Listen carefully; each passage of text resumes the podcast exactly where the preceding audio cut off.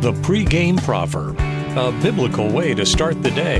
Here's John Rayner. Some beautiful parallels in the Old Testament are found in our Proverbs, where the subject is wisdom, and then they parallel themselves into the New Testament, where the focus is on Jesus. So we're talking about wisdom here in the Proverbs, chapter 8, verse 34 through 36. And again, just the, the whole subject of almost all of the Proverbs is wisdom. And we remember that wisdom is defined as living in fear of the Lord, or living our lives knowing that God is always watching, God is much higher than us, and we are much lower than us, which gives us a high view of God and a humble or low view of ourselves.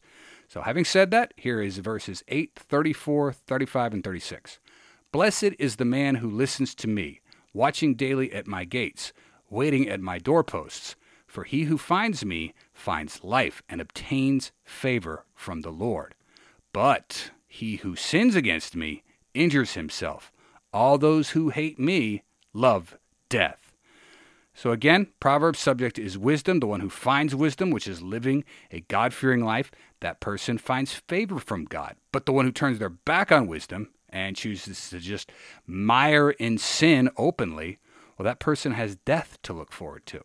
And that is the case with Jesus, too. Those who believe in Jesus and listen to Jesus will live forever. Christ tells us this in John chapter 5 verse 24, his own words, truly truly I say to you, he who hears my word and believes him who sent me has eternal life and does not come into judgment, but has passed out of death into life and we think about what the gospel message means, well, we are spared God's wrath for our sins through Jesus. That's the good news. That's the gospel. Because Jesus became the substitutionary atonement for our sins. He took our wrath up on the cross, wore it and bore it, even though he was perfect and didn't do anything wrong. And Jesus says that in that single verse that those who hear him, his word, and believe in the gospel are passed out of death and into life, or we are pardoned for our sins. And just like the proverb spells out back there in the Old Testament, do you think it's just talking about wisdom, but it means a whole lot more. For he who finds me finds life and obtains favor from the Lord. Well, trusting in Jesus takes us out of the bad book that we were in for our sins with God and puts us into God's good favor, hence eternal life.